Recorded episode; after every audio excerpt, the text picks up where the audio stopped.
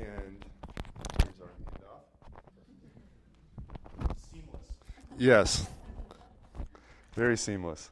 It, hear so much it loses its meaning. And but also it's tough to talk about love because I'm so bad at it. I'm like, man, how can we talk about this? Because I just I struggle to love well. And so to start us off, I, I, hope I'm not alone, but we're going to do a little exercise. Grab the, a card on your chair or next to it and a pen. This is semi anonymous.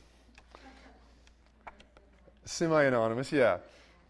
Take just real quick on a scale of 1 to 10, how good are you at loving people?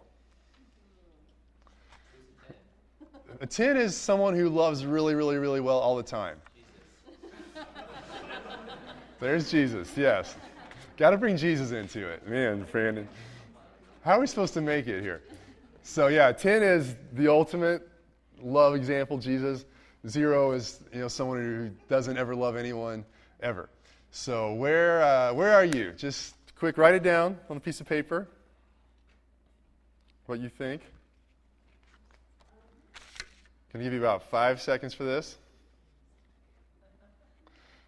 All right, once you got it, turn it over, pass it to someone in the middle of your aisle, and shuffle them up. Some, maybe someone who's good at math, preferably. And then, real quick, add them up and get an average for your row. So, you know, add them up, divide by the number of people in your row. You, uh, you should have the number.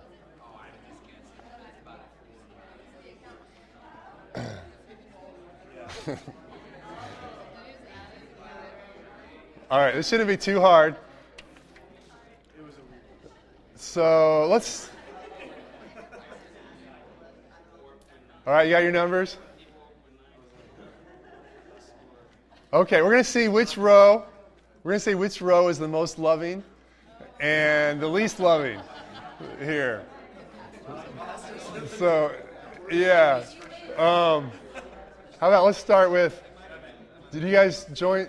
You got, you got a seven, six. Oh, that's impressive. All right, that's a pretty high bar right here. The first two rows. What about the next row? Six. Four point seven. All right. Five two five. A six point five. Back row. Five. Nice round number.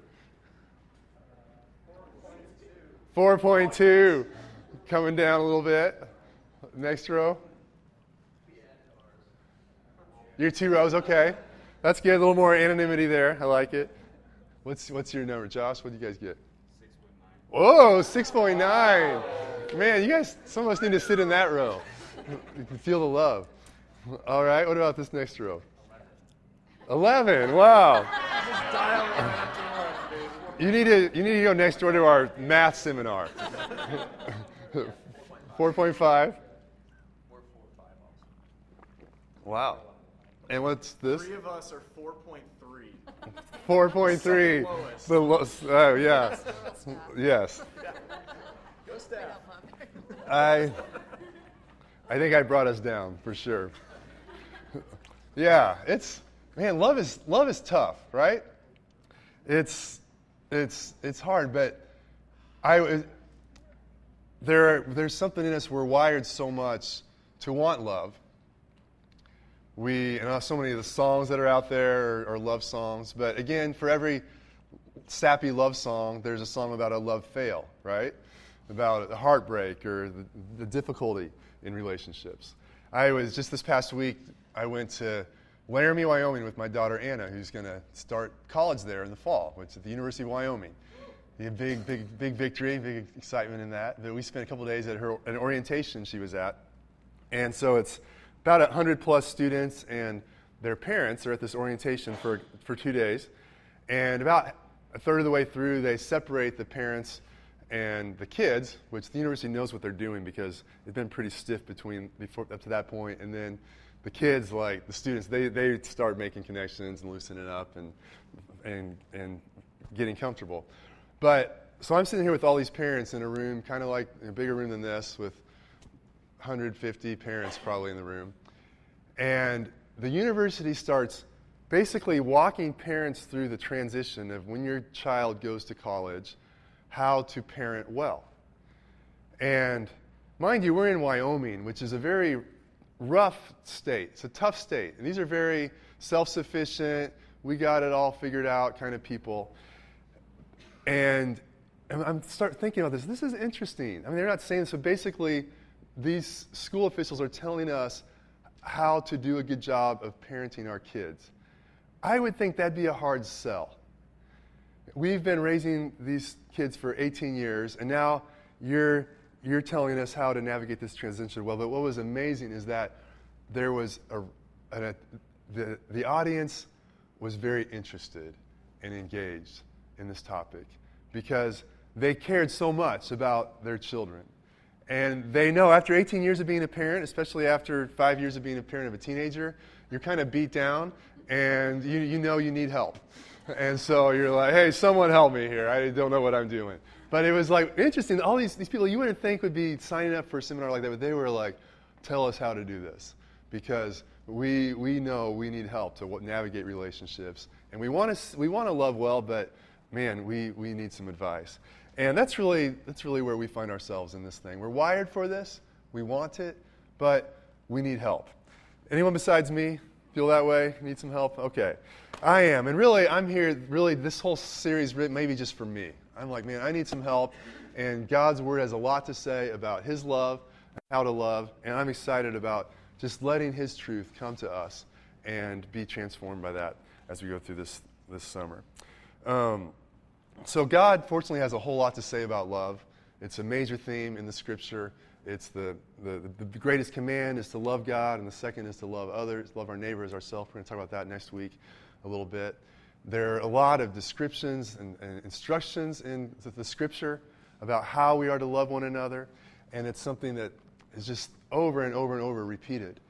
Um, the Bible talks about what love is, it talks about who we're called to love, how we're called to love. But today we're going to look at if we're going to love well, we have to know the source of love. We have to find the source of God's love ourselves in order to love others well. And we're going to look at, at one passage here in the book of 1 John, chapter 4, verse 7 through 11. And it's going to be on the screen. It's also in your, in your handout. I encourage you to either look at that or look at it in, in your Bible or on your, on your phone because um, we're going to kind of break it down, but it'd be good to have this whole passage open in front of you. And let me just, going to pray for us and really ask God. Let's ask God to, to speak to us this morning. Lord, thank you for your word. Thank you that you, what you wired us for, you empower us to do well. And Lord, I, I pray this morning for insight and understanding from you and more of your heart Lord, wherever we are, would, would, you, would you teach us more and lead us more into to knowing your love and loving others too? Thank you for that. We pray in Jesus' name. Amen.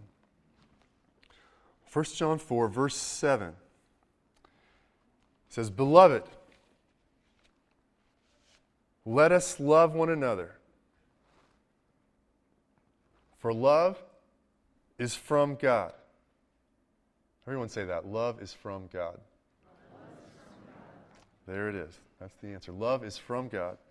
And whoever loves has been born of God and knows God.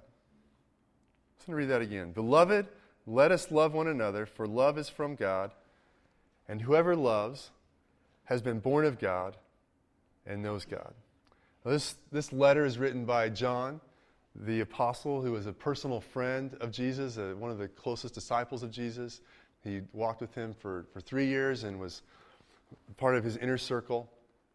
Sometimes his writing gets a little philosoph- philosophical, and you got to think about it. But the essence of what this is saying here is that love is from God. And whoever loves has been born of God and knows God. In other words, you can't love unless you get it from God. Our, our first point this morning is I can only love when I experience God's love. We can't manufacture love ourselves. We have to experience it from Him, and then we have something that we're able to pass on to others. I, I love how even this, this, verse, he starts out, Beloved, let us love one another. And, and John, he's, he's speaking to his audience as, You are beloved.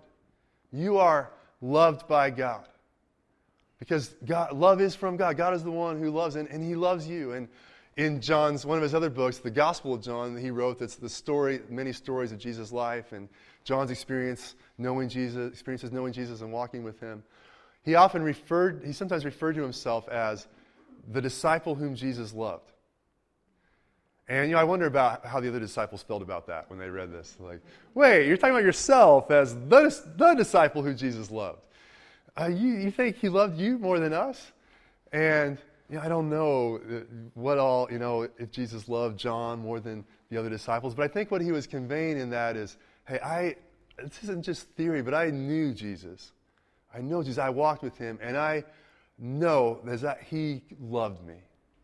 I experienced God's love through Jesus. And I know I am the disciple who Jesus loved. And that's really what God wants us each to, to experience and believe and know about ourselves that I am the disciple who Jesus loved. I am the disciple who Jesus loves. That I know him and experience him and experience his love in such a way that it's, it's not just ideas that I've heard. Some Sunday school trite talk that, hey, God loves you. But not that it is trite, but sometimes we hear it that way. But that I experience the love of God in the way that, that fills my heart. And I know, yeah, I'm that one. That I think, you know, Jesus would choose me to go off on that walk and like share his innermost thoughts and what's on his mind and to communicate his love to me like that's how he feels about me. And that's that's who I am. And that's really what God wants. That's the beginning of the reason we can't love is because we're not living in that reality of knowing God's love for us. Because when we experience that, there's an overflow of that that allows us to love others. Um, there is love, and, and love is from God. And we experience God's love as, as we draw close to Him. If you just look back at that statement again that whoever loves has been born of God and knows God. That's saying that Anyone that loves knows God personally and has been born again by God. And that's kind of, I was thinking about that, like, wait a minute. Like, there are a lot of people in the world that love. There are people of all sorts of religions that, that, that love their children and do good things.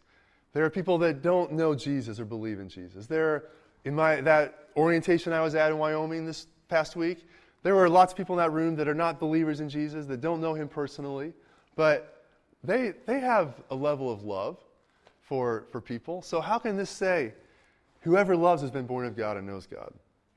Well, I was thinking about this, and the answer came to me from some of my experiences at the Days Inn in Laramie, Wyoming, that I was staying at.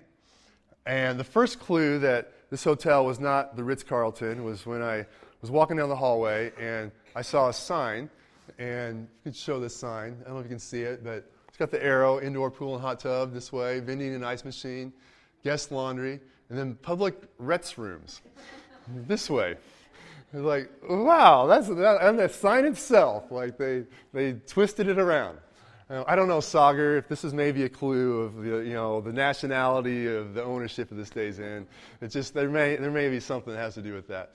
But I was like, man, there, okay, this is not the, the Ritz. But then when I went to get breakfast the next morning, I was, you're always interested in what's the, what's the free breakfast that's going to be served at your hotel. And there was orange juice. And so let's go ahead. It's not a great picture, but here's the picture of the orange juice dispenser. You've probably seen those at, the, at, your, at your hotel. It's got apple juice and orange juice. And you see this picture, it's like, oh, Florida's natural, grower's pride. And there's this, this lush looking orange juice and overflowing out of the cup and grapes and orange, all this fruit. Like, oh man, fresh orange juice. So I got a cup and I drank it. it was not Florida natural orange juice. It was not lush and pulpy, and it was, I'm pretty sure it was Sunny Delight. I'm pretty sure they were serving Sunny D in this dispenser right here. And if you don't know Sunny D, Sunny D is the, I don't know what it is. It's the knockoff orange juice. It's not real orange juice. It's, I grew up drinking Tang. That was before, before Sunny D. That's, and you know, Tang's okay. Sunny D is, you know, if you don't have any other source of calcium, then I guess Sunny D is okay. But it's not real orange juice. And that's what a lot of love is like in the world. It's like our best efforts to love people, our, our natural love, like it's a good thing. Like you can, it's better than, it's better than drinking turpentine. It's, you know, it's, but it's not the real deal that God has. The God kind of love. The biblical word, the Greek word is agape love. It's a, a God kind of love that's, it's like real Florida orange juice there that's you know, fresh and cold and just the right amount of pulp, whatever level of pulp you want in that cup. Like there's just, it's a whole different quality of love from the human love, the Sunny D love. And so often, like, all we're used to is Sunny D. And we think that that's the best there is. But when you taste the real thing, you're ruined for anything less. And that's the kind of love that God has for us. And He wants us to experience that as we look to Him, as we open up to Him, as we draw near to Him and say, God, I need your love. We can experience that love. So you're like, man, you talked a lot about one verse. I thought we were good. There are only like five verses, but you only talked about one already. But that, that, was, that was really important. Moving along, verse 8. John says, Anyone who does not love does not know God because God is love. Kind of stating the same thing in a little different way. Anyone who doesn't love doesn't know God because God is love. God is love. That's one of the most radical statements in the Bible. The Bible doesn't say that about any of God's other attributes. God, God is holy, God is just, God is patient. He, he, those, are, those describe him, but those you cannot say, like, God is just as a description of his full nature. But he says God is love. Not just God is loving, but God is, God is love. And anyone who does not love does not know God because God is love. And so, what's that saying there? Well, basically, when I'm not loving others, I'm not knowing God. Anyone who does not love does not know God because God is love. And so, when as is the case for much of my life, I'm not loving other people. In that point in time, I am not knowing God. Because if I am knowing God, I will be walking in love towards others. And so, this whole like challenge of, man, how can I love? How can I be a giving person? How can I give? It can't, it can't focus on, okay, try, try to conjure up caring more try to conjure up loving more? No, the answer is focus on God and knowing Him more and experiencing Him more.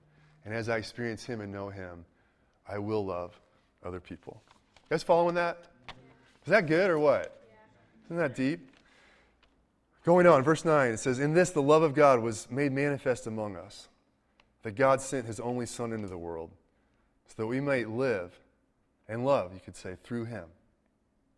So God's love is not just theoretical, but He made it real in the world by sending His only Son so that our sins could be forgiven and we could experience God's love and live and love through Him. And this is love. Not that we have loved God, but that He loved us and sent His Son to be the propitiation for our sins. This is love. Not that we have loved God. Love is not about what we do to God, but it has to come from Him. God loved us. And that is made real by Him sending His Son. And there's that big word propitiation. Well, that's, that's, that's a word, it's hard to understand, but basically that means it has to do with uh, taking a, an appeasement, and a when there's a relationship where there has been an offense and someone has, has wronged you, propitiation is an appeasement of the just anger that you have over that offense. And so we all have sinned against God. God is, there is just anger, just wrath towards, towards our sin. And because God is just, He can't just like wink at that. But Jesus became the propitiation for our sin. He died in our place so that God's wrath could be borne. He took the wrath of God so that we could be reconciled to God and experience, experience His love. Um, verse 11, it goes on Beloved, if God so loved us, we also ought to love one another. So all this is built upon God is love. You got to know God to, to love. You got to find God's love. And then, beloved, because if God so loved us, we also ought to love one another. And if you're like me, you're thinking, but wait a minute, like, how do we do this? I thought, I thought we can't love. But no, we, we can love when we experience God's love. And, but sometimes it's not just, you can't just sit around until you feel those feelings of love towards other people. If I was waiting for that to happen, I would love even less than I do now. And that wouldn't be a good thing. But there's something about one way to love better is to love more. One way to grow in our love, to grow in the love of God in our life towards others, is to make a conscious choice like, God, you've called me to love others. I'm going to choose to find ways to give and to love the people around me. And it's in doing that that I say, man, I'm going to try it. Rob is getting on my nerves again. And he did that thing that he's I talked to him about, man, but he just keeps doing it. I'm tired of it. But, oh, man, I, but I know uh, he's a good friend. And I'm gonna, I'm gonna, how can I love Rob today? Man, how can I maybe be encouraging to him or help him in something? And, oh, but I really don't want to. I really don't want to, to be loving towards Rob. And wrestling with that brings me to that place of saying, God, I can't do this on my own. I can't love by myself. I am not a very loving person. God, I need more of your love. I need to know you more. God, will you help me? Will you help me experience your love? Will you help me have your love in me so I can love others? But it, that would not have happened if I wouldn't have stepped into the place of saying, I'm going to give to this person. I'm going to love this person that I don't really feel like loving right now. But as we obey God and step into giving ourselves, it helps set us up to grow in becoming more loving. Does that make sense? All right, good. Um, You know, this is this, why is this important? Well, it's important because the world needs love. The world needs God's love coming through people. And there is, it just doesn't come naturally for us. But all around us every day, like, like Kayo's story, there are people that are in a place of need. They're broke in your life, in my life, in your neighborhood, in your job, in your classes, in your apartment, they're your family. There are people who really, really need God's love. And the most likely way for them to experience that is through a person who knows God and is full of his love, brings that to them. I've been reading or doing this, this class um, for, for churches, for pastors, called Breaking the 200 Barrier. And it's all about how churches, that there are certain barriers, barriers you hit in, in growth and there's different dynamics that you come up against. And there's a reason that the average church in America is about 75 people. And there's also a reason that, like, I think it's like about 90, 90% of churches don't get past 200 people. And basically, the experts who study these dynamics say it's because churches have this mentality that the pastoral care in a church like caring for people in need or visiting people in the hospital or helping people when they have situations in their life, they look to a pastor to be the one that goes and meets those needs. And that kind of can work to a certain point, sort of. So a typical person can kind of do that for about 75 people to a certain level. But after that, they, this just it can't happen. And even the best of people, if, if they're providing most of the pastoral care to a church, it can't get past 200 people. But it's when the people are loving and caring for one another, that's when, that's when more people are touched and blessed and ministered to. This, the, the author of this class, he says that 98% of pastoral care is having someone who cares. Like, wow, that's so true. I mean, sorry, that may take away my job security right there. But really, most of like most of what we think pastors do is just having a caring person. Having someone who will take time to listen. Having someone who will take time to be in your life and care about you. And it's not an incredible hard skill set, like difficulty level, that you have to you have to go to years and years of grad school for, but it's just being available and caring for people. And that's something that every one of us can do and that God calls all of us to. And so, man, I'm just I'm excited about this summer as we're as we're going to dig into this more and more of like, God, how can we grow in, in becoming those people? How can we bring your love to the world the way you've called us to? Today, I think there's some important there are important things God wants to do in our life, depending on where we're at. And some of you maybe have, have never experienced God's love personally. Maybe you've, this is just, just kind of theory. Like, oh, that's, yeah. I, maybe you're in a place of, man, I've been looking for love in this relationship or this thing, but it's, it's, never, it's never satisfied. And I believe this morning God is wanting to bring you into that. He wants you to experience His love on a personal level. That just happens as you, as you look to Him, as you say, God, I need you. I need that, or, that real orange juice kind of love in my life. Nothing else is satisfying, but I want you to bring it to me. And really, all of us, no matter how much we've experienced that, we need that continually. And we tend to, to look towards other things. And so it's important for us to, to practice abiding in God's love. That's not just an experience here, an experience there, but day to day, man, learning to, to look to God and find our bearings from, okay, God, yeah, this is what you say you're for me. One of the best ways we can do that is by spending time with God in prayer and, and His Word. And usually we have a weekly reading that we, we give as, as a suggestion for us to read during the week of some scriptures. This week we're doing a little different. We have a weekly memorize. And it's these five verses that we're talking about this morning. I want to encourage you to memorize those verses this week. If you do this one a day, these are powerful truths, the power of the God's Word coming to us that if you will memorize it and meditate on it and put it in your heart and think about it and interact with God as you do that, it's a great way to abide in God's love. So I'm, I'm looking forward to do that this week. I encourage you to do that this well. I mean, as well.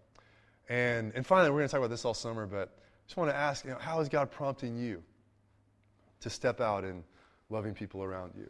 Maybe it's having someone over for dinner. Maybe it's having a game night.